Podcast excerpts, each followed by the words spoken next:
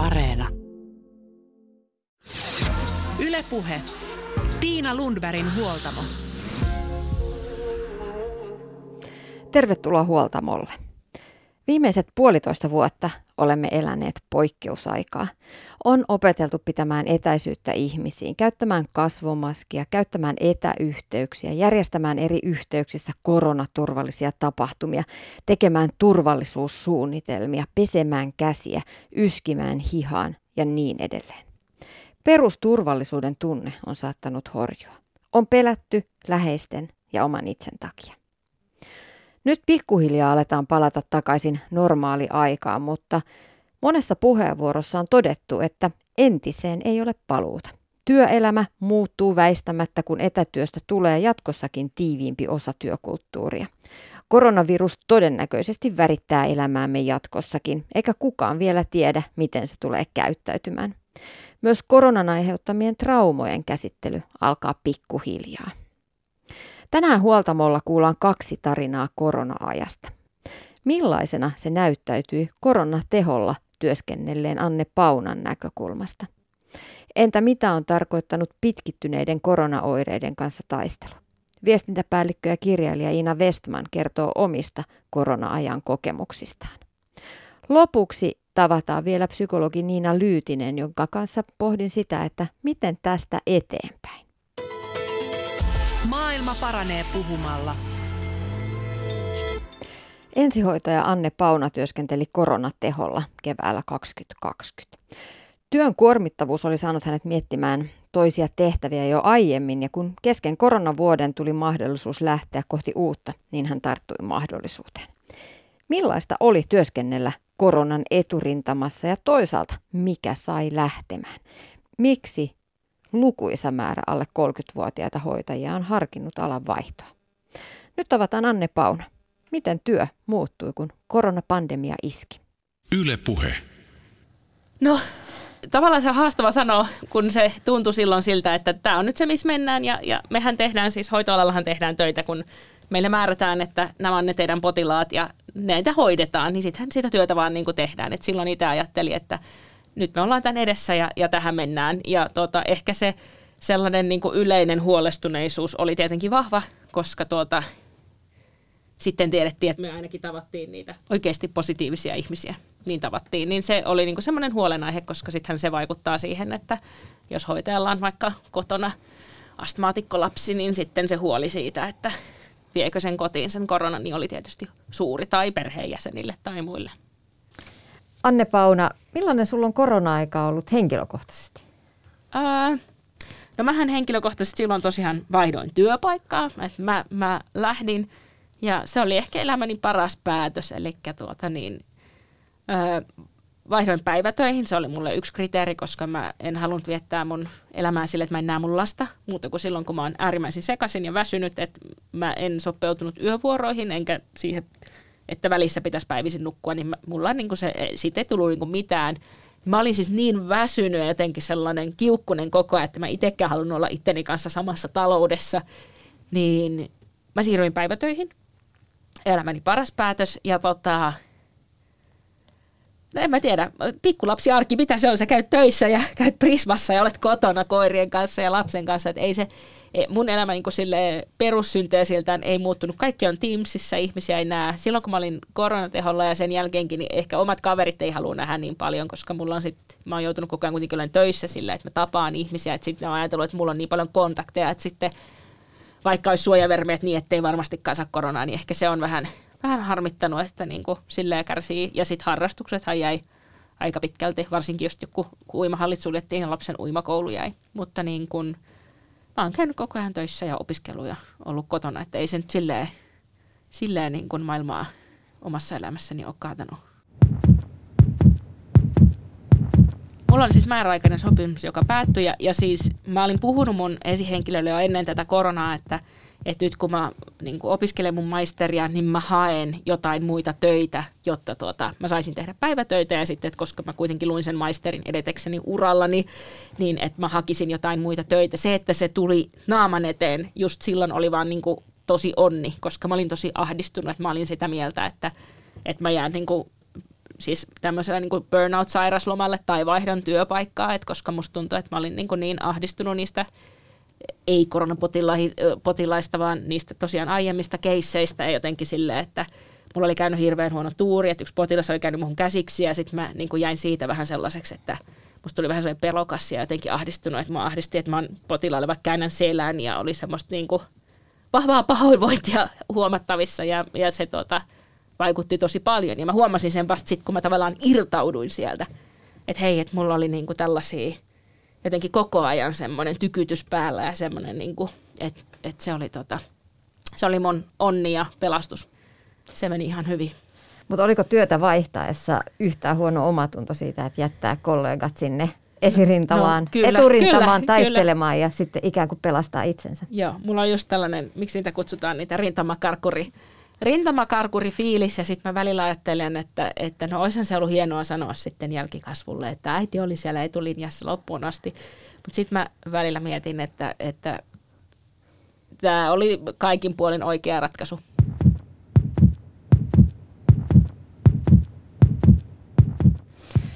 Millaisia ajatuksia se sitten herätti hoitajana, se, että oltiin tällaisen niin kuin ihan uuden edessä ja pelottavienkin asioiden äärellä? No itsellä oli syntynyt sellainen vankka ajatus siitä, että, että tavallaan onko tämä se, ää, tai silloin oltiin aika isojen kysymystenkin äärellä tavallaan, että onko tämä se, mitä sä haluat tehdä, koska tämähän on siis tauti, joka tarttuu ja, ja jos sen saa, niin voi olla tosiaan käydä tosi huonosti. Ja sitten kun sä näit vaan niitä huonoja lopputuloksia, niin sitten oli vähän silleen, että no, että itsensä täällä taas uhraa, vaikka siis meillä oli suojavarusteet, en, en tarkoita niin kuin sitä, mutta oli ehkä sellaisten, niin kuin, että onko tämä se, mitä sä haluat tehdä elämälläsi, että haluatko sä elää kolme vuorotyötä ja haluatko sä tavallaan elää sillä faktalla, että, että nyt tuli tämmöinen poikkeuslaki ja sitten se tarkoittaa sitä, että sinun oma henkilökohtainen elämä vietiin. Ja, mutta kyllähän silloin niin kuin tosi paljon jo heräsi sellaista, että kaikki tämä kaatuu niin kuin meidän niskaan. Että aina me hoitajat kannetaan tähän yhteiskunnan vastuu, eikä se niin kuin missään näy. Että 2459 euron peruspalkalla sitä tehtiin, sitä koronatehohoitoa. Että ei se, ei se paljon niin kuin naurattanut montaakaan ihmistä. Miten sitten niinku työyhteisössä reagoitiin siihen tilanteeseen, kun yhtäkkiä oltiin aika pelottavan sairauden kanssa tekemisissä siinä vaiheessa? No kyllä se niin kuin meidän kesken oli sellaista yhteen hiileen puhaltamista. Ehkä alkuun kaivattiin vähän sellaista, että kun sieltä ei tullut sellaista, niin kuin, mitä, mitä itse olisi ehkä kaivannut, varsinkin sellaista, niin kuin, että hei, että maailmalla on nyt tämmöinen COVID-19-virus, ja se tarkoittaa sitä, että olemme suunnitelleet vaikka, että jos tämä tilanne eskaloituu täällä Suomessa, niin meillä on joku tämmöinen malli, tai tämä voi käytännössä tarkoittaa tätä, niin mitään tällaisia ei ollut. Ne tuli vasta siinä niin kuin aika myöhäisessä vaiheessa, jos ajatellaan niin kuin kriisiviestintää tai sellaista, niin kuin, että olihan se kriisi, vaikka me edelleen siis mentiin töihin ja meillä oli työpaikka ja toimenkuva oli vähän muuttunut, mutta onhan se tavallaan yhteiskunnallinen kriisi, johon me jouduttiin vastaamaan, niin me ei tavallaan saatu sellaista Enkä tiedä, onko edelleenkään vielä pohdittu tosi paljon sitä, että miten sitä meidän tavallaan traumaa, joka me tullaan tässä kohtaamaan tai on kohdattu tämä puolitoista vuotta, niin miten sitä tavallaan hoidetaan. Että tosi vähän oli sellaista, niin kuin, että tavallaan ylhäältä alaspäin tuleva, että me ollaan tiimi, me hoidetaan tämä, me pystytään tähän. Ja niin kuin, että, että nämä on ne mä olisin ainakin kaivannut semmoista ihan niin kuin, että nämä on ne askeleet, tämmöiset suunnitelmat meillä on ollut tällaisen, ja tämä voi olla, että tämä koskee juuri sinua, ja käytännössä tämä tarkoittaa tätä. Että se oli ihan silleen maaliskuun alussahan meille sanottiin, että ei voi olla, että vuosilomia perutaan, ei tällaista niin kuin tuu, että ei tarvitse stressaa tuollaisista. Ja 18.3. se tuota, niin astui se lakivoimaan, että, että pystytään viemään ne lomat ja irtisanomisaika on neljä kuukautta ja muuta, että, että tavallaan aika semmoista niin kuin, hitaasti mun mielestä tehtiin se kriisi, enkä tiedä onko edelleenkään tehty ja onko sitä suunniteltu, että tämä olisi se, mihin kannattaisi niin kuin panostaa oikeasti. Niin, niin, aika monessakin yhteydessä on pohdittu sitä, että se oli niin, niin kuin käsittämätön. Tämä on ollut käsittämätön puolitoista vuotta, johon tuntuu, että ei ole, kukaan ei olisi ikinä koskaan voinut kuvitellakaan, että tällaista tulee. Ja johtuuko se sitten siitä, että, että niin kuin ei ollut valmiina mitään ja kaikki piti säveltää päivässä. Ja sitten kuitenkin se juna koko ajan meni eteenpäin. Eli kaikki vähän niin kuin päätöksenteko ja kaikki muu tuki on tullut vähän niin kuin jälkijunassa. On, mutta mun mielestä nolo, jos me sanotaan, että meillä ei ollut mitään. Mä toivon, että joku keksii jonkun pöytäkirjan jostain, missä on silleen joku vasen pieni lauseke alakulmassa, missä lukee, että meillä oli joku suunnitelma. Vaikka sitä ei oikeasti olisi, koska siis siitähän on vain kymmenen vuotta, kun se SARS levisi samalla tavalla. Ja tämä on siis silleen hassu, kun mä opiskelen tämmöistä Global Health and Crisis Management niin tutkintoa, ja me silloin tammikuussa 2020 me simuloitiin sitä, että mitä jos tänne tulisi tällainen, niin kuin, sitä SARSia siis silloin tavallaan, sitä käytettiin meillä niin kuin esimerkkinä, miten sä hoitaisit tämmöisen kriisin, että jos Suomeen tulisi tämmöinen globaali pandemia, ja sitten siitä silleen kaksi kuukautta, niin sitten joka hetkessä saattaa olla se, että meidän simulaatiossa me oltaisiin kyllä keksitty tuohon joku muu puhumaan, tai silleen niin kuin, silloin pohdittiin siis, meidän pitää semmoinen, me oikeasti niin kuin leikittiin sitä, että kuka puhuu ja mitä, mitä ihmisille kerrotaan ja mikä on tavallaan terveydenhuollon omaa tietoa ja mikä on sellaista, mikä täytyy sanoa ulospäin tai mitä sanotaan työntekijöille. Ja, ja tota, sitä ei ihan hirveästi ollut silloin tosiaan, kun se pandemia iski ja semmoista niin kuin viestinnällistä linjaa, mitä olisi ehkä kaivattu. Miltä sitten koronapotilaan hoitaminen tuntui hoitajasta, kun oikeasti oltiin siis vakavan sairauden äärellä ehkä se, että kun niitä hoitokeinoja oli jotenkin niin vähän, niin se oli niinku todella silleen raivostuttavaa silleen henkisesti, että et sitten sä niinku näet, miten huonosti menee, menee ja sitten sä yrität keksiä, että no miten tätä nyt voisi vähän, että kokeillaan taas vähän asennonvaihtoa ja, ja tehdään sitä ja tehdään tämmöistä pientä tupsuttelua, mutta ei ollut just silleen, että no hei, että nyt kun, kun normaalisti jos on joku ongelma vaikka, niin ajatellaan, että kun me ollaan otettu tämä antibiootti, niin vaikka tänään on huono, niin huomenna on parempi päivä, niin kuin vaikka hengityksen kannalta, jos on joku massiivinen keuhkokuume, mutta näille ei niin kuin tavallaan ollut sitä. Ja sit se ehkä, mikä hoitajana oli niin kuin ahdistavinta, oli se, että ne potilaat ei ollut silleen, ne ei mennyt silleen niin kuin systemaattisesti niin kuin normaalisti menemään. Siinä oli paljon semmoisia yllättäviä tekijöitä, että, että ihminen saattoi olla että se puhuu pitkiä lauseita, eikä sillä näkynyt semmoista vielä, että sä saattoi sanoa, että ne vähän henkeä ahdistaa. Ja sitten silloin ihan massiivinen hapenpuute, kun katsotaan happi tässä painoarteriasta joudutaan äkkiä intuboimaan, että ne aika niin kuin romahti silleen tosi nopeasti että on saattanut tulla päivystykseen tyli itse ja ollut vähän jotain. Ja sitten kahden tunnin päästä olet putkikurkussa, niin se ei ole semmoinen niinku ihan perinteinen tapa, miksi niinku, miten tämä niinku etenee tuolla sairaalahoidossa, niin se oli niinku ehkä se, mikä aiheutti eniten huolta, että sitten tavallaan piti olla vielä niinku enemmän varpaillaan kuin normaalisti. Ja sitten kuitenkaan niinku pelivehkeitä ei ole niin paljon. Niin, se varmasti aiheutti myös sit semmoista niin kuin vähän pelkoa ja epäuskoa myös omiin ehkä taitoihin siellä sairaanhoitoalan ammattilaisissa se, että kun ei ole tietoa, että mit, mitä ihmettä tämä sairaus tuokaan, oli niin outoja oireita osalla ihmistä, mitä kaikkea se tauti tuo tullessaan. Mm. Kyllä, ja sitten se, että omaisetkaan ei päässyt. Sitten langan päässä on niinku omaiset, jotka on silleen, tiedäksä, että että joo, että ei se onneksi ole mennyt varmaan keuhkoihin vielä se korona, ja sitten silleen, niin siis nimenomaan se on siellä keuhkoissa, että sen takia me ollaan täällä, täällä tavallaan hoidossa, että et ei heilläkään ollut sit, äh, niinku semmoista ymmärrystä, että mitä tämä niinku tarkoittaa, ja sitten kun ei päässyt käymään, ja jotenkin se omaisten huoli, ja sitten itsellä oli just jotenkin ahdisti myös se ajatus, että, äh, että jos se potilas niin menisi huonoon kuntoon, kun normaalistihan se tarkoittaa sitä, että ne omaiset soitetaan, että hei, nyt, nyt kun rupeaa maaliviiva lähestyä, että haluatteko tulla vielä moikkaamaan viimeisen kerran jutteleen, niin sitä ei niin kuin tavallaan, sitten koko ajan vähän semmoinen, että se on ihan hirveä ajatus, että jos tämä nyt tähän menehtyy, niin sitten ei se omainen kerkeä tänne eikä sitä päästetä tänne, että ei pääse sitten sanomaan, sanomaan niitä viimeisiä hyvästejä. Kyllä, ja se on koko tämän puolentoista vuoden ajan ollut se suuri suru sekä omaisilla että varmasti myös siellä hoitohenkilökunnalla se, että, että omaista ei ole päässyt sinne Kyllä. ja ihmiset ovat olleet aika yksin. Mm. Ja varmaan siis varsinkin muualla, ehkä tehohoidossa nyt on muutenkin lyhyitä ne aina ne vierailuajat, mutta siis niin kuin muualla osastoilla se on varmaan erityisen raskasta, koska se saattaa olla se päivän piristys, kun siellä on se tyli tunnin niin kuin se vierailuaika ja sitten sinne tulee joku omainen käymään ja juttelee ja tälle. Ja nyt on ollut just silleen, että ei saa tulla ja yksi ihminen ja just se minimimäärä, mitä pystytään, niin onhan se niin kuin iso osa sitä kanssakäymistä ja paranemisprosessiakin, että tavallaan on se kiinnekohta siellä elämässä, mitä kohti ollaan menossa kuinka paljon myös hoitajat sitten kantaa omassa, omassa sydämessään ja omassa mielessään näitä tällaisia niin kuin asioita, joille toisaalta ei voida mitään, mutta toisaalta se suru, kun näkee ihmisiä huonossa kunnossa ja ei voida päästää niitä omaisia sinne paikalle, niin miltä se tuntuu? Ähm sitä, siihen on aika vähän siis on apuja tai semmoisia, niin että, että yleensä jos on jotain rankkoja tilanteita, niin niistähän pyritään siellä työyhteisön keskellä niin kuin juttelemaan, että se tarkoittaa sitä yleistä lätinää, mitä on siinä niin kuin tavallaan, että pystyisi puhumaan ja, ja siellä saattaa olla joku debriefing, tämmöinen koulutettu, mutta kyllä ne muuten sille aika vahvasti saat itse itse kantaa ja, ja niin kuin saattaa kantaa aika pitkäänkin. Tai silleen, että puhutaan vuosien prosesseista, että jotkut on, niin kuin, tai itsellä ainakin on sellaisia tyyppejä, joita on sitten miettinyt niin kuin ensin päivittäin ja sitten huomaa, että no en mä ehkä ihan päivittäin, mutta silleen niin kuin usein tulee se ahdistus siitä, että, että siinä keississä ne asiat meni tosi huonosti ja siinä just ne on yleensä tämmöisiä, että omaiset ei pääse tai oma ikäinen kuolee tai jotenkin semmoisia, niin kuin, että ymmärtää, että tältä jäi vaikka lapset, jotka on mun lapsen ikäisiä ja, ja niin kuin, että tämä on käsittämättömän väärin tai tämmöisiä niin kuin, tosi paljon ja eikä siihen ole, ole niin kuin oikein sellaisia kunnollisia vielä keksitty näitä palveluita, mitkä tavallaan tukisi sitä. Tai siitä mun mielestä puhutaan tosi vähän, eikä siihen ole semmoisia kunnon kriisityöryhmiä Suomessa, eikä meillä ole semmoista, niin kuin, nyt kun esimerkiksi Helsingissä on tämä terapiatakuu, niin ei se koske välttämättä sillä, että meillä työntekijöillä olisi siellä se takuu. Ja siitähän on siis kirjoitettukin, että tästä sitten kun tämä korona loppuu, niin sitten alkaa se posttraumaattisen stressireaktion käsittely, mikä varmaan sitten monella niin laukeaa. Tämä on ollut aikamoiset puolitoista vuotta. Niinpä.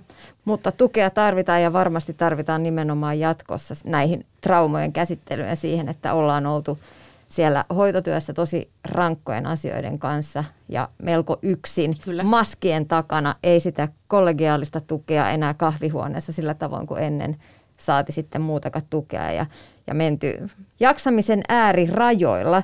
Tehyn teettämän kyselyn mukaan melkein jokainen alle 30-vuotias hoitaja on harkinnut alan vaihtoa. Yhä useampi nuori hoitaja ei katso jaksavansa työuran loppuun asti sotealan tehtävissä ja työhyvinvointi on nimenomaan heikentynyt koronan vuoksi.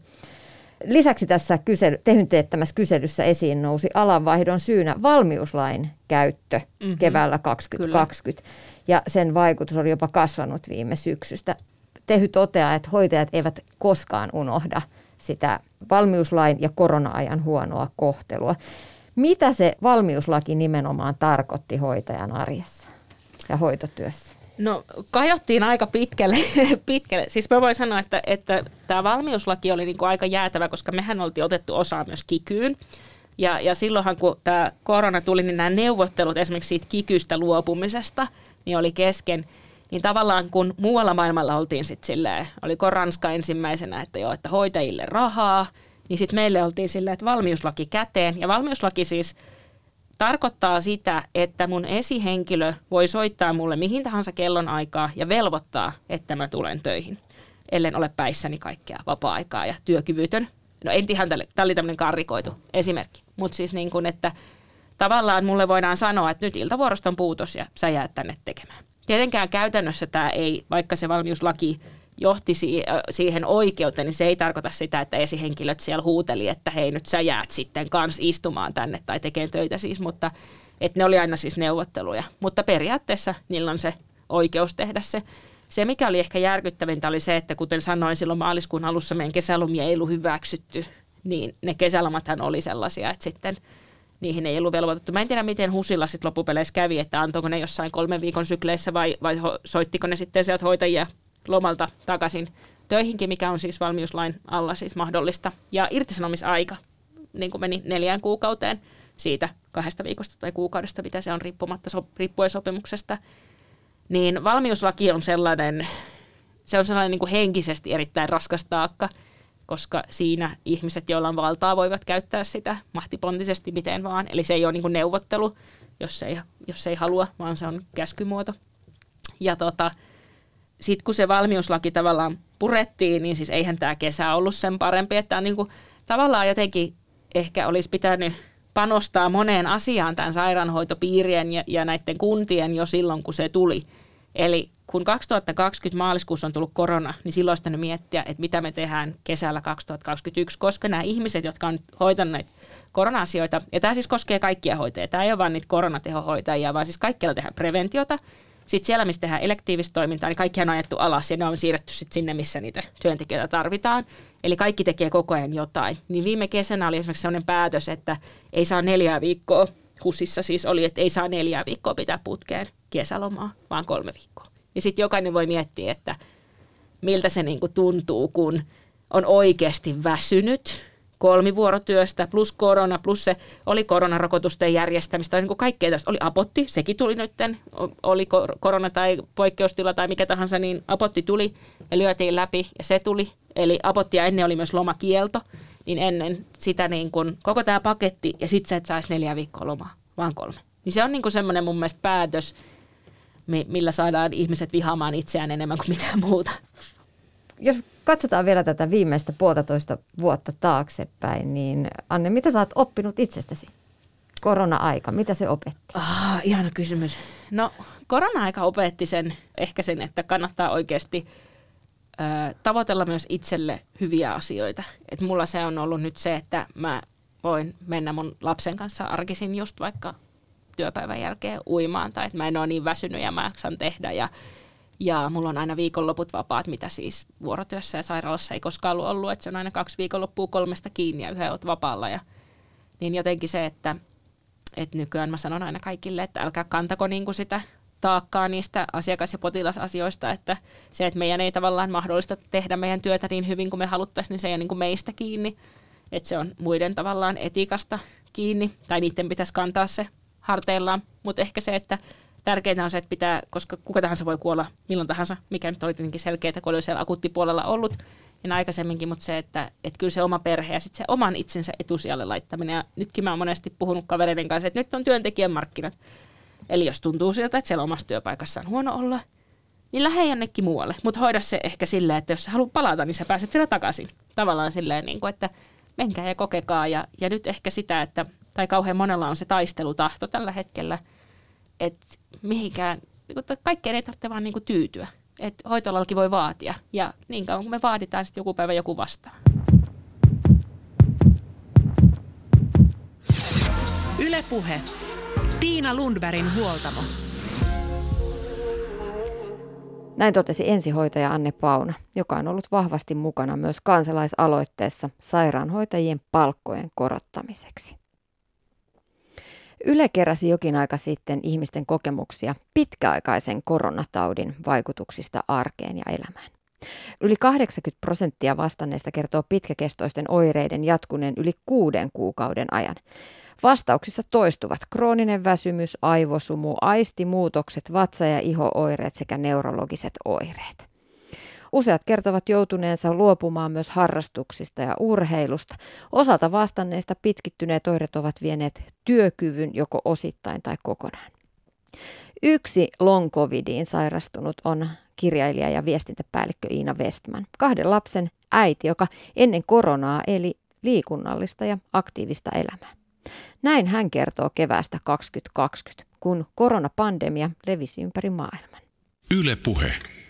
Mä jotenkin kummallisesti käymättä missään Alpeilla tai Itävallassa tai itse edes ulkomailla, niin mä jouduin tähän niin kuin koronaviruksen etujoukkoihin. Eli tota, mä sairastuin heti silloin maaliskuussa rajuun flunssaan, josta en silloin ymmärtänyt, että se oli korona, varsinkin kun oireet oli mulla niin outoja, että mulla oli nimenomaan niin kuin pahan yskän ja keuhko niin kuin hengenahdistuksen lisäksi, niin mulla oli, tota, oli järkyttävä migreeni, pahoinvointi ja huimausta sillä tavalla, että mä en päässyt edes sängystä ylös, mutta että ne semmoiset ehkä tyypilliset niin kuin koronanoireet, niin kuin se vaikka sahava kuume ja tällaiset puuttu, niin, niin en ollut silloin ensiksi niin kuin ollenkaan ajatellut, että välttämättä kyse olisi koronasta, mutta sitten kun se jatkui ja pitkittyi ja hengenahdistuskin meni aika, aika hankalaksi samoin kuin se yskä, niin rupesin vähän epäilemään, että voisiko tämä nyt olla sitten kuitenkin koronaa. Ja mähän en tietenkään silloin päässyt testiin, koska tota, en joutunut onneksi sairaalaan, niin, niin tota, se jäi sitten se jäi vähän semmoisen epätietoisuuden valtaan. Ää, outoa siinä oli se, että, että tota mun perhe, eli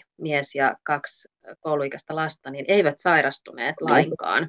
Eli tämä oli ehkä meidän perheen historiassa ensimmäinen sairaus, joka, joka tota, niin sairastutti pelkästään mut, niin se sai jo vähän epäilemään, että onko tässä jotain outoa, että kun lapset ei varsinkaan oireile millään tavalla. Ja tota, siinä se kevät sitten meni. Äh, kyseisessä taudissa ikävää oli se, että mä en oikeastaan niin parantunut siitä varsinaisesti ollenkaan. Ensin oli sairasloma jonkun aikaa, sitten ruvettiin pyörittämään tätä uutta etäarkea, ja sitten mä joudun niin kun aloittamaan myös eka kertaa elämässäni astmalääkityksen, koska se ei se tavallaan se hengenahdistus loppunut ollenkaan. Se oli pelottavaa ehkä sen takia, että maailma oli niin pelottava. Mä sairastuin just silloin, kun tuli lockdown. Eli, tota, eli se oli hirveän ahdistavaa katsoa niitä uutisia ja olla itse sairaana yhtä aikaa. mä aina luulin, että mä oon parantunut. Ja sitten saattoi tulla niin sen kevään aikana, olisi ikään kuin terve viikko. Ja sitten mä yhtäkkiä sairastuin uudestaan. Ja mä aina luulin, että mulla on tulossa uusi flunssa. Mä en niin kuin ymmärtänyt, että kyse on siis siitä samasta taudista ollenkaan. Ja, ja sitten mä saatoin niin kuin vaikka, vaikka niin kuin jotenkin koitin tehdä töitä ja ja, ja tota, hoitaa lapsia ja kaikkea, mutta, mutta tota, ihan niin kuin normaalisti. Mutta sitten mä saatoin väsähtää siis niin ja voida niin huonosti, että mun pitikin sitten yhtäkkiä ollakin vaikka sairaslomalla muutama päivä. Ja kyllä se niin koville otti, että mä jouduin itse asiassa, mä jäin silloin ää, sitten, kun mä olin sairastunut maaliskuussa ja yrittänyt tsempata sitten siinä sen maalishuhtikuun, niin mä jäin toukokuuksi ää, pois töistä, koska mä en ollut niin kuin työkuntoinen, mutta mä en ymmärtänyt, miksi mä en ole työkuntoinen. Ne, ne mun oireet oli niin outoja ja ja tavallaan ne ei oikein niin kuin sopinut mihinkään diagnoosiin. Ja sitten kun mä on testattu, niin, niin tietenkään kukaan ei mistään voinut tietää, että mä sairastan edelleen koronaa, koska ei mulle tullut mieleen, että mä voisin toukokuussa olla niin sairas taudista, joka mulla oli ollut maaliskuun alussa. Mutta ei kukaan ymmärtänyt, mistä on kyse. Mistä mulla oli jatkuvasti päänsärkyä, oli viikoittain siihen mä tietysti söin vain särkylääkkeitä. se oli vain semmoista niin kuin selviytymistaistelua, johon ei oikeastaan ollut mitään apua tai diagnoosia tai lääkitystä. Ja, tota, ja sitten silloin ainoa, mitä työterveyslääkäri osasi sanoa, niin oli se, että hän sanoi, että, että no jatkat tätä astmalääkitystä syksyyn ja katsotaan sitten. Että mä en kuitenkaan onneksi siis ollut sillä tavalla sairas, että mä olisin ollut sairaalassa tai niin kuin, että ei, ei ollut ikään kuin mä en ollut niin sairas, että oli mitään syytä siihen, että se sairastelu olisi jatkunut niinkin kauan. Ja vasta kun se pitkittyi sit sinne kesän yli ja mä oireilin vielä syksylläkin, niin silloin oikeastaan rupesi tulemaan niin se kysymys siitä, että mikä mulla oikeasti on. Niin, Iina Westman, sulla tosiaan pitkittyneet koronan oireet sitten puoli vuotta vielä sen sairastumisen jälkeen. Milloin sä itse aloit tajuta, tai milloin terveydenhuollossa alettiin ymmärtää se, että tässä puhutaan nimenomaan long covid-oireista, eli pitkittyneistä oireista, ja ymmärtämään ylipäätään, että tämä tauti toimii tällä tavalla? No, terveydenhuollossa alettiin ymmärtää ehkä viime keväänä, että niin kuin vuosi, vuosi tota, sairastumisen jälkeen. Viime syksynä niin mä menin itse sitten, kun, kun mä en esimerkiksi pystynyt harrastamaan liikuntaa oikeastaan, vaikka mä oon aina aikaisemmin harrastanut, mä en edelleenkään pystynyt harrastamaan liikuntaa, vaan tota, mulla nousi syke esimerkiksi kaikesta liikunnasta niin kuin hirveän korkeaksi ja, ja mulla tuli usein liikunnasta saatto, mitä tahansa mä yritin tehdä, niin tuli pariksi päiväksi tosi huono olo ja sitten kun ne päänsärrytkin oli viikoittaisia, niin sitten mä menin työterveys huoltoa joskus silloin syksyllä ja rupesin kyselemään, että, että kauas me tätä astmalääkitystä oikein käydään, käytetään ja mitä tässä tehdään, niin, niin siellähän suhtauduttiin tietysti hirveän niin kuin, sillä lailla positiivisesti, että mut tutkittiin kaikki. Mulle tuli myös semmoisia aika hankalia sydänoireita, sydämen niin kuin, ää, tykytyksiä, semmoisia liikalyöntejä, että niistä kerran, kerran mulle tuli niin kova sydänkipu, että mun piti siitä mennä sitten EKG-henki että kaikki tutkittiin. Yksi niin kuin päällimmäinen, mitä mulla koko ajan epäiltiin, mihin mun oireilu olisi tavallaan sopinut, niin olisi ollut työuupumus. Mutta mä en itse oikein hyväksynyt sitä työuupumusta diagnoosiksi ää, sen takia, että tämän etäajan takia niin mun, mulla oli töitä paljon vähemmän kuin aikaisemmin. Et mulla oli paljon peruntunut tapahtumia, matkoja ja muuta. Niin, niin tota, mä koin, että mun työelämä oli itse asiassa kevyempää tietyllä tavalla kuin vuosiin niin kuin ainakin ajallisesti, enkä mä kokenut olevani töistä erityisen kuormittunut, niin sen takia mä en hyväksynyt työuupumusta, jota mulle niin kuin tarjoiltiin niin kuin monesta paikasta. Ja sitten yksi terveyslääkäri sanoi silloin viime syksyn sanoi, että, että no, tämä on tietysti mahdollista, että muistakin viruksista tunnetaan tämmöinen väsymysoireyhtymä, että kukaanhan ei tiedä, että, että tota niin, jos sulla on ollut korona, niin että voisiko sulla olla tämmöinen tämmöinen niin kuin, väsymysoireyhtymä tavallaan, että, että ehkä koronakin aiheuttaa sellaista. Mutta mä olin ongelmatapaus, niin kuin varmaan monet muutkin, niin, niin ongelmatapaus lääkärille sen takia, että mullahan ei oltu diagnosoitua koronaa. Eli mun mielestä me kaikki, jotka ollaan sairastettu ilman testiä, korona, niin ollaan oltu musta sillä niin kuin hankalammassa tilanteessa, että mehän ei olla niin kuin virallisesti olemassa ikään kuin. Eli, eli lääkärin on myös hyvin vaikea suhtautua niin kuin potilaaseen, jolla ei ole oikeaa diagnoosia eikä kukaan voi olla vielä siinäkään vaiheessa varma, että onko kyse koronasta vai onko minulla sattunut olemaan joku toinen virus, josta tulee tämmöiset kauheat niin kuin jälkioireet. Mutta sitten mulla oli toinenkin ystävä, joka oli sairastunut sitten, hän oli ihan, ihan tota, alpeelta saanut taudin, niin hänellä oli samantyyppistä oireilua kuin mulla, ja hän rupesi puhumaan long covidista, ja sitten semmoisesta niin kun, ä, vertaisryhmästä, jossa oli muitakin sairastuneita, niin itse sitten vertaisryhmästä, kun mä rupesin sitä seuraamaan, niin mä näin sieltä niitä ä, tutkimuksia, joita oli tullut maailmalta, niin kuin Jenkeistä ja muualta, niin siellä ruvettiin ensimmäistä kertaa puhua long-covidista, ja se oli vähän semmoinen silmiä avaava hetki, koska siis ne kaikki sopi muuhun ihan täydellisesti. Ja silloin mä rupesin itse miettimään, että tämä ei voi olla kyllä totta, että et, et mä en, niin kuin, että musta ei löytynyt mitään vikaa, siis mä en ollut sairas niin kuin millään tavalla niistä oireista huolimatta, niin silloin mä rupesin itse ajattelemaan, että, että voisiko tässä olla siitä kyse. Ja, tota, ja tavallaan sitten mulle taas itselleni se, että mä rupesin ymmärtämään, että ehkä kyse on tästä, eikä vaikka työupumuksesta tai jostain muusta niin kuin vakavasta sairaudesta, niin se oli hirveän helpottava asia. Että mulle tuli sellainen olo, että tälle, tälle on nimi, mä en kuvittele kaikkea, mä en ole luulosairas ja mä todennäköisesti paranen tästä. Mitä sä ajattelet, miten kaiken kaikkiaan long covid on muuttanut sun elämää? No on se muuttanut aika paljon. Se on ehkä muuttanut mua semmoisella niin identiteettitasolla niin, että Mä olin aikaisemmin hyvinkin terve ihminen ja pidin aika, aika tota, hyvää huolta terveydestäni ja, ja liikunnasta ja, ja tota, muusta. Ja nyt mulle on tullut enemmän sellainen identiteetti, että oikeastaan mä en koe, että mun terveys on enää samalla tavalla niin kuin mun omissa käsissä. Että et mä en ikään kuin, että tämä on sairaus, joka on jonkun aikaa ää, ainakin krooninen. Mä en oikein voi sille mitään ja sitten tavallaan se on ollut pakko hyväksyä, että mä olin vielä viime syksynä, mä olin hirveän vihanen, että mä olin aika niin kuin katkera ja vihanen ja sitten siinä on tullut sellaisia erilaisia vaiheita, että jossain vaiheessa sitä aika paljon pelottikin. Silloin kun esimerkiksi ruvettiin puhua delta-muunnoksesta ja muusta, niin, niin tota, alkoi pelottaa. Rokotteen ottaminen pelotti mua kovasti, vaikka mä tietenkin toivoin sitä ihan mielettömästi, mutta mua pelotti, että minkälaisia oireita se mulle aiheuttaa, tai, tai voiko mä saada vielä jotain niin kuin näitä vakavampia sivuvaikutuksia rokotteesta. Sitten jos mä sanoisin semmoisella niin kuin plussan puolella, niin mun elämäntavat on muuttunut ää, vielä todella paljon niin kuin terveellisempään suuntaan. Ää, ainoa, että sellaiset keinot, jotka mä oon huomannut, että auttaa tähän, niin on esimerkiksi avantouinti, jota mä rupesin harrastamaan ihan vain sen takia, että mä huomasin, että se jostain kumman syystä auttaa oireisiin. Mä harrastan nykyään pääasiassa semmoista hyvin matalasykkeistä liikuntaa. Mä rupesin esimerkiksi kävelemään lyhyitä kävelyjä päivittäin, kun se oli ainoa liikunta, mitä mä pystyin tekemään. Ja sitten mä kokeilin meditointia, joogaa, kaikkea tämmöistä hyvin niin kuin, niin kuin tavallaan sellaista ikään kuin rauhoittavaa, että mitä rauhallisempana ja tasaisempana mä pystyn mun elämän pitämään, niistä paremmin mä voin. Eli, eli tämä on tehnyt niin kuin mun elämästä sillä tavalla voisi sanoa tylsempää, mutta terveellisempää.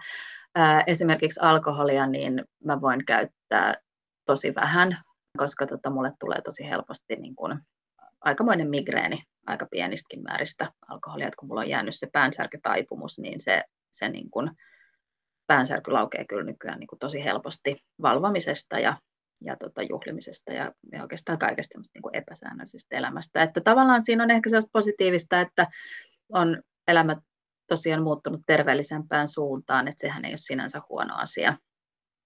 Mutta kyllä se ehkä semmoinen niin kuin enää on vaikea saada enää sellaista ää, käsitystä itsestään niin kuin pysyvästi ja huolettomasti terveenä ihmisenä. Iina Vesma, jos sä ajattelet tätä puolitoista vuotta elämästäsi taaksepäin, niin millaisia asioita sieltä aikajanalta nousee erityisesti esiin? No tietysti varmasti kaikille nousee se lockdown-kevät, että se, se oli nyt varmasti ihan riippumatta siitä, sairastiko vai eikö sairastanut, niin aika, aika tota rajua aikaa, että sehän on varmaan edelleen meillä vähän semmoinen traumaattinen kansakunnan kokemus, jota varmaan tullaan purkamaan toivottavasti tavalla tai toisella myöhemmin. Sitten yksi tietysti tosi merkittävä asia oli se, kun mä viime maaliskuussa sain rokotuksen, että mä sain sen siinä riskiryhmä kakkosessa sitten näiden mun keuhkojen takia. Niin, tota, niin kyllä ne sekä ensimmäisen että toisen rokotuksen saaminen niin, niin tota, oli mulle tosi iso asia, että vaikka mä en ole nyt vielä uskaltanut ulkomaille lähteä, enkä, enkä tota, olla nyt missään kauhean isoissa väkijoukoissa, niin kyllä, se, kyllä mä uskon, että se rokotuksen saaminen oli mulle niin iso juttu, että, että kyllä mä sen muistan ainakin niin kuin koko loppuelämäni. No, tällä hetkellä mä voin ihan hyvin ja mä voin ehkä sillä tavalla toiveikkaasti, että, että tota, ää, mulla on tuon tokan rokotuksen jälkeen, niin mulla on ruvennut ää, oireet niin kuin helpottamaan. Että mulla on edelleen astmalääkitys, ää, mutta mä niin kuin koen itse, että, että mulla on alkanut päänsäryt harvenemaan. Mä, mä oon ajatellut, että mä saattaisin loppuvuodesta kokeilla, että mä vähennän sitä astmalääkitystä, mä kokeilen, että miten, miten niin kuin keuhkot tuntuu toimivat, jos pystyn harrastamaan niin kuin säännöllisesti liikuntaa, niin auttaako se, että mulla on tällä hetkellä ihan hyvä vointi ja mä olen ihan toiveikas sen suhteen, että mä olen paranemassa. No, tällä hetkellä keskustellaan vahvasti rokotekattavuudesta ja siitä, missä aikataulussa elämä palaa niin sanotuksi normaaliksi jälleen. Mitä sä ajattelet tästä keskustelusta ja tästä ajasta, jota me nyt eletään? Mä ajattelen siitä monenlaisia hyvin ristiriitaisia ajatuksia. Se keskustelu tästä niin kuin yksilön vapaudesta esimerkiksi sen suhteen, että, että rokotepassi niin kuin polkee yksilön oikeuksia ja muita, niin se teki mut sekä hirveän surulliseksi että vihaseksikin, koska mä koen, että meillä, jotka ollaan sairastettu korona, niin meillä ei ole mitään yksilönvapauksia enää. Meidän on otettava rokote, pelottaa se meitä miten paljon tahansa tai ei. Et, et siinä keskustelussa on ollut paljon sellaisia asioita, joita on ollut hirveän vaikea ymmärtää. Välillä on tuntunut, että julkisuudessa varsinkin kovimpaa huutaa ne, joilla ei ole koronaa mitään omakohtaista kokemusta ja, tai, tai mitään yhteyttä, että he ei välttämättä tunne ketään, joka olisi sairastunut vakavasti tai, tai varsinkaan, etteivät ole itse sairastaneet, niin, niin se tekee mut surulliseksi edelleen. Mä ymmärrän hirveän hyvin, että on paljon ihmisiä, joita esimerkiksi rokote todella paljon pelottaa, ja jotka ei uskalla ottaa sitä. Meillä on yksilövapaus siinä, että rokotetta ei tarvitse ottaa, mutta mun mielestä on vähän väärin, että, että esimerkiksi mun pitää jäädä kotiin sitten sen takia, että, että on ihmisiä, jotka eivät halua ottaa rokotetta, koska mua valitettavasti suojelee vain se, että muut ihmiset on ottanut rokotuksen ja, ja erityisesti vielä kaikkia niin kuin, ä, vaikeimpia riskiryhmäläisiä, esimerkiksi elimen siirtopotilaita, niin heillähän se on ihan kriittisen tärkeää, että mikä se lauma-immuniteetti on. Et mä jotenkin toivoisin niin kuin tässä ajassa enemmän empatiaa ja mä toivoisin enemmän keskustelua yhteisövastuusta sen yksilön vapauden sijaan. Selitä vielä Iina Westman, miten se vaikuttaa sinuun. Sähän olet sairastanut koronaa ja sulla on kaksi rokotetta otettu. Pelkäätkö, että voit sairastua vielä uudestaan jonkin uuteen varianttiin? Pelkään. Eikä se ole mitenkään kauhean epätodennäköistä, epätodennäköistä edes. Et, et mun mielestä se, jos mä jotain niin kuin koronasta on oman kokemuksen kautta oppinut, niin se, että, että ää, vain epävarmuus on varmaa. Mä en mitenkään luota siihen, että mä oon pysyvässä turvassa kahden rokotteen voimin. Päinvastoin mä uskon, että korona tulee olemaan meidän keskuudessa ihan samalla tavalla kuin joku influenssa tai, tai mikä tahansa muu kausiflunssa. Ja meistä ei kukaan tiedä, minkälainen variantti sieltä niin kuin seuraavaksi ratsastaa esiin ja mitä se meille aiheuttaa. Et mä yritän pysyä kovin positiivisena ja toiveikkaana. Mä yritän elää niin kuin tässä hetkessä ja ajatella, että, että tota, niin mä oon nyt tällä hetkellä rokotteiden ansiosta suojassa. Mutta, mutta et eihän siitä ole mitään takuuta, mitä tulee tapahtumaan. Ja, ja kyllä mun täytyy sanoa, että ää, valitettavasti niin mä oon joutunut tekemään sellaisen rajauksen, että mä mieluummin itse, jos voin valita, niin tapaan ihmisiä, jotka on rokotettu ihan vain sen takia, että mulle todennäköisesti siitä, vaikka mä, jos mä saisin lievän koronan rokotteiden läpi, niin mulla esimerkiksi tämä long covid voi täysin mahdollisesti aktivoitua kokonaan uudestaan alusta. Et en mä ole mitenkään niin kuin, sillä tavalla turvassa tai, tai suojassa, koska lääketiede ei tiedä. Ei, ei kukaan lääkäri voi luvata mulle sitä, että mä oon sataprosenttisesti suojassa, koska, koska olen sanonut rokotteet, se suojahan on jotain 89 prosenttia niin kuin muutenkin.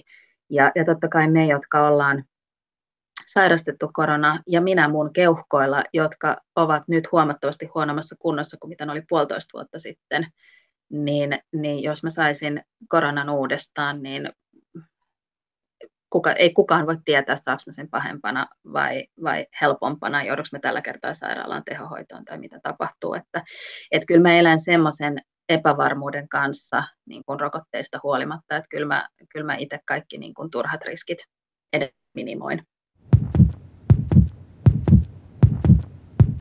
Ihmistä aina sanoo, että terveys on tärkeämpää kuin mikään muu. Voin vakuuttaa, että tämän, tämän limbon jälkeen todellakin tietää, että, että se nimenomaan on tärkeämpää kuin aika moni muu asia elämässä tietysti perheen ja, ja kaikkien rakkaiden lisäksi. Yhdestä asiasta mä olen tosi onnellinen ja se on se, että mun perhe ei sairastunut. Eli tavallaan huomattavasti pahempaa mun mielestä olisi vielä ollut se, että jos mun lapset olisi sairastunut vakavasti tai saanut jotain pitkäaikaisia seurauksia tai, tai vastaavasti, jos mun puoliso, joka on mua vähän vanhempi, niin olisi sairastanut niin, että esimerkiksi hän olisi joutunut sairaalaan tai muuta. Että, että se on tota, mun arvomaailma on muuttunut ehkä semmoiseksi niin kuin, äh, sekoitukseksi kiitollisuutta ja, ja sitten yhtä aikaa vähän niin kuin huolta tai semmoista pientä, pientä tota, epävarmuutta, että mä olen hirveän kiitollinen siitä, että mä selvisin koronasta tähän asti. Samaan aikaan mä hyvin tiedostan sen, että nyt on paras elää tosi vahvasti kiinni tässä päivässä ja, ja tässä hetkessä, ihan niin kuin tietysti varmasti kaikki muutkin tämän pandemian keskellä kokee, että, että kyllähän meidän maailmassa nyt on keikahtanut sellainen tietty perustus vähän toiselle mallille. Ylepuhe Tiina Lundbergin huoltamo. Näin totesi kirjailija ja viestintäpäällikkö Iina Westman. Tutkijat ovat aika lailla yksimielisiä siitä, että pitkittyneessä koronassa on jonkinlainen autoimmuunireaktio mukana. Potilaiden autonominen hermosto on ylivirittynyt ja sitä rauhoittamalla voidaan saada helpotusta oireisiin. Paljon on kuitenkin vielä epäselvää sekä pitkittyneiden oireiden että koko koronan suhteen. Tutkimusta tehdään laajalti ympäri maailman. Nyt kuitenkin ollaan siinä ajassa, että pikkuhiljaa poikkeusaika on jäämässä taakse. Ollaan palaamassa niin sanotusti normaaliin elämään. Rajoituksia löysennetään ja työpaikoillekin pääsee jälleen palaamaan. Seuraavaksi tavataan psykologi Niina Lyytinen ja pohditaan, miten koronatrauma voi meissä ihmisissä näkyä.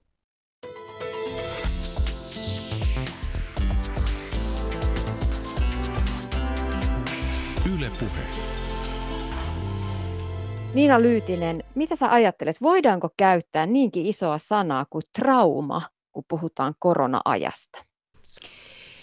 Voidaan käyttää sanoa, sanaa trauma, mutta täytyy muistaa, että vaikka tapahtumat voi olla traumaattisia, niin kaikki ei traumatisoidu, vaan suurin osa kuitenkin selviää traumaattisistakin tilanteista ilman, että se jättää semmoista pysyvää vauriota. Ja jos me katsotaan kansainvälisiä tutkimuksia, niin siellä puhutaan tällä hetkellä myös tämmöisestä kollektiivisesta traumasta, eli traumaattisesta kokemuksesta, mikä on koskettanut meitä hyvin laajasti globaalisti.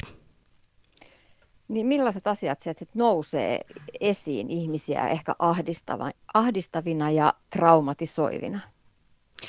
No jos me ajatellaan tätä pandemiaa semmoisena niin traumaattisena tapahtumana, niin tähän on ollut hyvin pitkäkestoinen epävarma tilanne.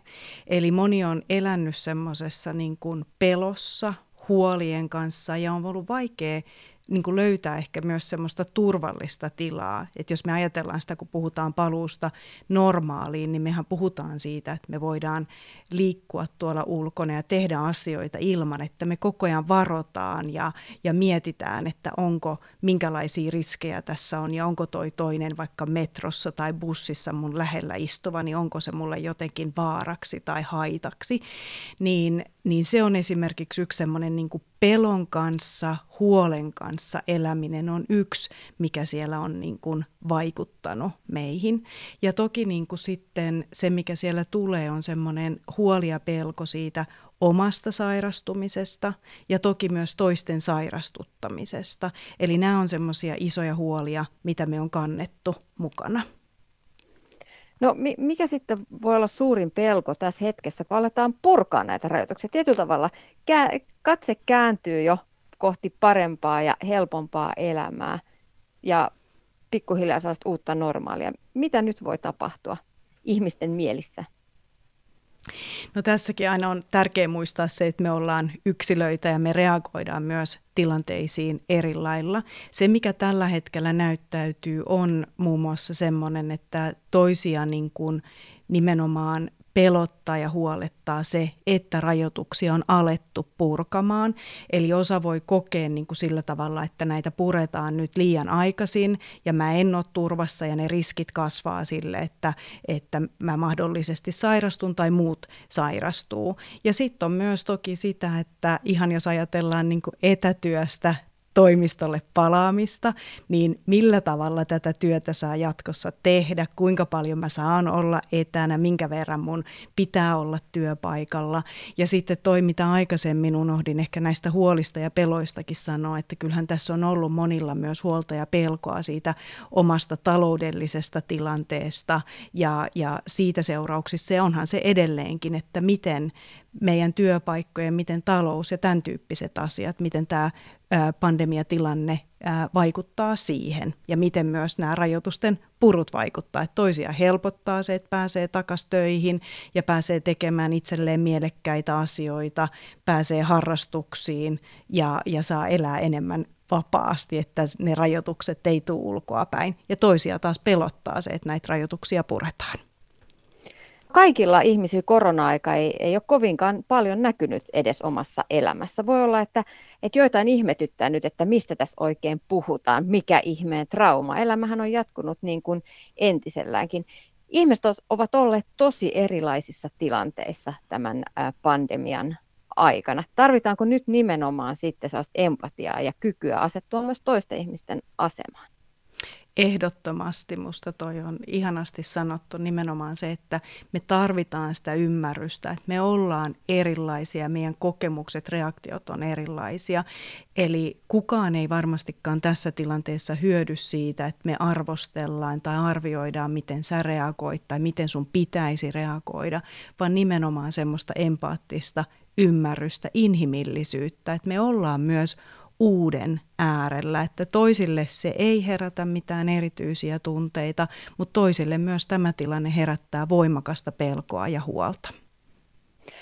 Edellä täällä huoltamolla ensihoitaja Anne Pauna puhui hoitajien tilanteesta, siitä pelosta ja huolesta ja poikkeusajasta, joka on jatkunut näihin päiviin asti. Poikkeuksesta on tullut sairaalatyössä lähestulkoon uusi normaali. Haastattelua tehdessä mä mietin, että miten ihmeessä hoitajat siellä sairaaloissa jaksavat henkisesti näissä tilanteissa. Siellä, siellä on niin kuin ollut paljon huolta, murhetta, surua, kuolemaa. Miten sä ajattelet psykologina, että miten hoitotyötä tekeviä ihmisiä voidaan tukea tai miten heitä voidaan nyt jatkossa tukea, kun pikkuhiljaa hekin pääsevät käsittelemään tätä aikaa omassa mielessään sitten, kun se työ vähän ehkä helpottaa se taakka siellä sairaalahoidossa? Me ollaan tosi tärkeän asian äärellä, kun se kuormitus alkaa helpottaa, niin se ei suinkaan tarkoita sitä, että hoitohenkilökunnalla välttämättä reaktiot helpottuu, vaan se mahdollistaa heille sen, että he pystyvät reagoimaan, että he on olleet hyvin stressaavassa ja pitkittyneen stressitilanteen kanssa tekemisissä. Eli nyt nimenomaan tarvitaan hoitohenkilökunnalle tukea ja riittävästi myös sitä keskustelua, että näistä asioista saadaan puhua, saa reagoida ja myös se, että mietitään ihan sitä ammatillista tukea, vertaistukea, mutta sitten myöskään se ei ole yksin se, mikä riittää. Että pitää myös miettiä, että siellä sairaalassa on resurssit kunnossa, siellä on hyvää johtamista, semmoista johtamista, missä myös kuunnellaan työntekijöitä ja mietitään yhdessä sitä, että miten me tästä mennään eteenpäin. Ja toki se, että ne työn rakenteet tukee sitä työtä, siellä on semmoinen kokemus, että mun työtä arvostetaan, mä saan siitä työstä palautetta ja riittävää palkkiota myös sen sanallisen palautteen lisäksi. Mutta kyllä siellä nimenomaan tarvitaan sitä ymmärrystä siihen, että tämä on ollut kuormittava aika ja tukea tarvitaan ja pitkään, että tämä ei ole mikään nopeasti ohimenevä asia, että jos ajatellaan, että kuinka pitkään hoitohenkilökunta on ollut tämän kuormituksen kanssa tekemisissä, niin kun lähdetään suunnittelemaan niitä tukimuotoja, niin ne pitää suunnitella vuosia eteenpäin, että nyt ei puhuta kuukausista. No Iina Westman puolestaan kertoi pitkittyneen koronan aiheuttamasta pelosta, huolesta ja jopa turvallisuuden tunteen katoamisesta, kun itse ei olekaan enää aiemmin terveenä ihmisenä, ei itse olekaan ikään kuin ohjaksissa oman terveytensä suhteen. Mitä ajattelet psykologina, millaista apua tarvitaan sitten siellä koronan sairastaneiden keskuudessa, heillä joilla sairaus jättää jopa pitkän varjon oman elämän ylle? Tämäkin on varmasti niin kuin monitahoinen asia, että siellä on sekä niin kuin se, mitä tarvitaan siihen fyysisen terveyden tukemiseen, ja sitten on tämä niin kuin psyykkinen puoli. Ja kun lähdettiin liikkeelle niin kuin siitä, että osa tämä tilanne on voinut niin kuin traumatisoida, niin toki se, että huomioidaan myös niin kuin se, että hyödynnetään niin kuin trauman hoitoon kehitettyjä menetelmiä, mutta myös muistaen se, että kaikki ei traumatisoidu, vaikka ne tapahtumat ja tilanteet ja sairaudet sairaudetkin voi olla niin kuin traumatisoivia, mutta se, että huomioidaan sekä se fyysisen että psyykkisen tuen ja hoidon niin kuin suunnittelu ja myös se pitkäkestoinen tuki. Ja se, mistä me puhutaan niin kuin kriisityössä, on myös semmoinen, että, että sitä tukea tarjotaan, että kun tiedetään myös, ketkä on sairastunut ja ketkä kamppailee tämän kanssa, että niin paljon kuin me pystytään niin kuin madaltaa sitä viidakkoa, että ihmiset joutuu hakemaan tukea eri paikoista, että meillä olisi myös mietitty niin kuin se, että kuka on se, joka voi ikään kuin olla siinä rinnalla kulkijana auttamassa niin kuin rakentamaan sitä tukipolkua ja niitä apuja, mitä siinä tilanteessa tarvitaan. Korona-ajan pitkittyessä monessa yhteydessä oltiin todella, todella huolissaan lasten ja nuorten tilanteesta. No nyt tuoreimmat uutiset kertovat siitä, että nimenomaan nuoret naiset ovat kokeneet tämän ajan erityisen kuormittavana. Siellä on ahdistusta tosi paljon. Mistä se johtuu ja toisaalta mitä sitten asialle voidaan tehdä? Monisyinen kysymys tämäkin. Joo, tässäkin on tietysti monta tasoa ja mä että se riippuu hyvin paljon myös, että mikä on ollut sen nuoren elämä. Että jos ajatellaan, että nuorta naista, joka rakentaa, on se sitten työuraa, pohtii opintoja, perheen perustamista, että siellä on hyvin monenlaisia asioita, jos ajatellaan, että elämä on ollut melkein kaksi vuotta toisilla vähän niin kuin on hold, niin se on nuoren elämässä paljon pidempi aika kuin se on meille keskiään kynnyksen ylittäneille, niin me, me katsotaan sitä eri lailla. Että siellä voi, voidaan tosiaan kokea, että on, on esimerkiksi menetetty joitakin mahdollisuuksia. Ja toki tässä pitää sanoa, että, että aikuiset ollaan lapsille ja nuorille ja nuorille aikuisille myös niitä esimerkkejä, että miten me käsitellään tätä huolta ja pelkoa ja miten me säädellään sitä omaa epävarmuutta ja millä tavalla me luodaan sitä turvaa, mutta myös se, että me oikeasti maltettaisiin kuunnella myös näiden nuorten tilanteita ja mitä pettymyksiä, mitä menetyksiä, mitä he on kokenut. Et me ei myöskään tuoda niitä meidän muka viisauksia, että no eihän se ollut kuin vuosi tai kaksi, vaan että oikeasti pysähdyttäisiin kuuntelemaan sitä, että minkälaista aikaa tämä on ollut nuoren elämässä. Niin, aika moni meistä aikuisistakin tunnistaa tältä puolelta toista vuodelta hetkiä, kun oma jaksaminen on ollut romahduksen partaalla. Jossain kohdassa tuli ylireagoitua, jopa kyttäys mieliala valtasi kortteleita. Miten kukin meistä itse voi pyrkiä omassa itsessään käsittelemään näitä tapahtumia ja miettimään ja pohtimaan sitä, sitä puolitoista vuotta, joka mullisti meidän aika monen maailman? Sä sanoit tuossa mun mielestä hirveän hyvin, että tässä on ollut erilaisia vaiheita tämän puolentoista vuoden aikana, niin yksi tapa on lähteä niin kuin tutkimaan sitä omaa puolitoista vuotta, että minkälaisia vaiheita siihen on mahtunut, mitä siellä on ollut haastavaa, onko siellä ollut semmoisia hyviä asioita ja myös se, että mikä on auttanut selviytymään tämän puolitoista vuotta, että minkälaiset asiat on ne, mitkä on ollut niitä omia pelastusrenkaita, selviytymistä tukevia keinoja keinoja, niin se on yksi tapa niin kuin pohtia ja, ja, ja katsoa niin kuin taaksepäin, mutta myös rakentaa sitä matkaa eteenpäin. Ja sitten se, mikä mun mielestä on tärkeä muistaa, että me voidaan vaikuttaa meidän omaan toimintaan ja omiin valintoihin. Että välillä, jos niin kun tulee semmoinen, että rupeaa keskittyä kauheasti siihen, että mitä muut tekee ja miten muut toimii, niin voi miettiä, että no miten mä itse voin vaikuttaa tähän tilanteeseen, että käytänkö mä energiaani siihen, että miten tuo naapurin Matti toimii, vai käytänkö mä energiaani siihen, että mihin mä itse voin vaikuttaa. Moni myös muistaa sieltä koronan alkuajoilta sen hetken, kun kaikki hiljeni. Kun yhtäkkiä ei ollutkaan enää kiire mihinkään. Lentokoneet eivät lentäneet ja autojen määrä väheni liikenteessä. Silloin aika moni totesi, että tästä pitäisi ottaa jotain mukaan sinne normaali arkeen, sinne jatkoon. Että onko pakko olla niin kiire ja niin paljon kaikkea. Luuletko, psykologi Niina Lyytinen, että, että me oikeasti opitaan tästä ajasta myös jotain ja myös jotain hyvää jää takataskuun? Mä toivon, että näin tapahtuu, mutta se ei tule tapahtumaan automaattisesti, että me ihmiset ollaan myös hyvin nopeita unohtamaan asioita. Eli tässä oikeastaan myös se, että me vähän peilataan taaksepäin sitä, että mitä mä haluan ottaa mukaan tästä ajasta, että mikä tässä on ollut hyvää. Että monihan on kuvannut esimerkiksi sitä, että on nukkunut enemmän, että, jäänyt, että on ottanut aikaa unelle ja huomaa, miten se vaikuttaa omaan vireystilaan. Ja toi, mitä sanoit tuosta, niin että kiire on vähentynyt, niin se, että miten me voidaan tätä niin kuin pitää yllä myös tulevaisuudessa. Eli pysähtyä niille itselleen tärkeille, tärkeisiin asioihin, niiden omien arvojen äärelle ja myös se, että miten sen ottaa toimintaan myös jatkossa.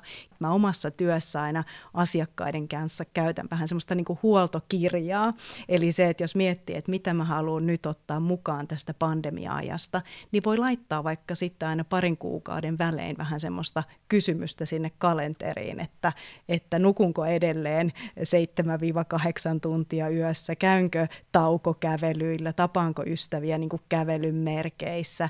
Ja, ja semmoisia asioita, mitä on päättänyt ottaa sieltä mukaan, että siellä olisi vähän semmoisia itselleen muistutuksia, että elääkö ne siellä mun arjessa. Ja silloin, kun se on riittävän lyhyin väliajoin, niin me pystytään nopeammin painaa sitä jarrua ja mennä vähän takaisinpäin, jos se kiire tai muut asiat, mitä me ei haluta, että siellä ottaa vallan, niin lähtee niin kuin ohjaamaan sitä meidän elämää. Et muistaa se, että me voidaan itse olla itsemme johtajia.